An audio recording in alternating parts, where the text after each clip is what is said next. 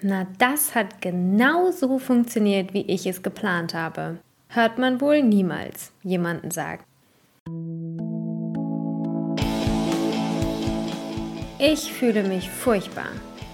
Leadership Chroniken. Ein Mikropodcast von dem Leadership Coach Katharina Schneegers. Chronik 60. Wir müssen reden.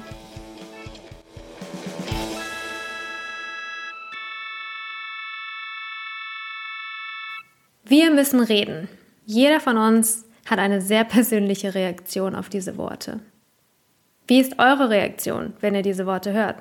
Bereitet ihr euch bereits auf das schwierige Gespräch vor? Oder merkt ihr, wie langsam so eine Frustration in euch hochkommt? Vielleicht das Bedürfnis, das Gespräch nicht zu haben? Oder seid ihr einfach neugierig, was in diesem Gespräch besprochen wird? Jeder von uns hat eine sehr persönliche und individuelle Reaktion auf solche Worte. Abhängig davon, in welcher Beziehung wir zu der Person stehen, was der Kontext ist, der Hintergrund. In unserer Gesellschaft gibt es im Moment viele Themen, in denen wir eigentlich miteinander sprechen müssten, aber in dem der Dialog nicht stattfindet. Ein Thema davon sind zum Beispiel die Covid-19-Impfung. Es gibt zwei Seiten, einmal die, die sich impfen lassen und einmal die Seite, die sich nicht impfen lässt. Und der Gap zwischen diesen beiden Seiten wird immer größer. Natürlich kann man das auf sämtliche Themen in der Gesellschaft, in Organisationen oder auch in Teams beziehen, die nicht geführt werden. Themen, in denen wir emotional involviert sind, sind meistens besonders schwierig für uns zu führen, wenn wir das Gefühl haben, da kommt eine Konfliktsituation auf uns zu. Unser Gegenüber hat eine ganz andere Haltung oder Meinung zu dem Thema. Und oft fühlt es sich am einfachsten an, dieses Gespräch einfach nicht zu haben, um unsere Nerven zu schonen, unseren Kalender, der eh schon überquillt. Die Gefahr darin allerdings ist, dass die Diskussion ja immer weiter voranschreitet, ob wir jetzt diese Unterhaltung haben oder nicht. Den Satz, den wahrscheinlich jeder von uns schon mal gehört hat, wir können nicht nicht kommunizieren. Die Abwesenheit von Empathie in solchen Unterhaltungen ist die Gefahr. Empathie bedeutet nicht zwangsläufig, dass du der anderen Partei Recht geben musst. Es bedeutet, dass du dazu in der Lage bist, der anderen Partei zuzuhören und vor allem gewillt bist, auch zuzuhören und zumindest zu einem gewissen Punkt nachzuvollziehen, was die andere Person sagt und bewegt.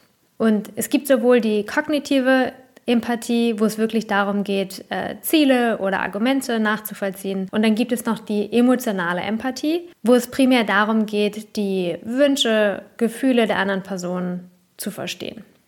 Aus der psychologischen Perspektive heraus steht fest, dass wir solche schwierigen Gespräche haben müssen.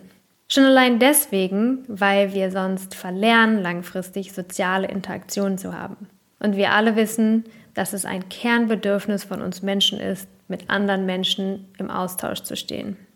Die einfachste Möglichkeit, diesen Gap, den es zwischen den Parteien gibt und diese Stille, die entstanden ist, zu füllen, ist, indem wir im Gespräch sind miteinander.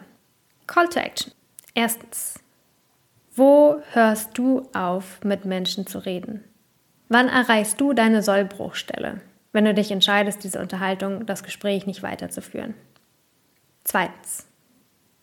Was vermeidest du, indem du dieses Gespräch nicht führst? Drittens.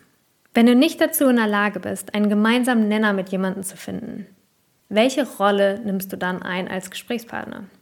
Und viertens, welches Gespräch kannst du jetzt und heute wieder anfangen oder in deinem Dunstkreis, in deinem vielleicht Familienkreis, Freundeskreis, Kollegenkreis wieder starten? Bis nächste Woche. Wir sind so lange im Internet unter www.katharinaschneegers.com zu finden.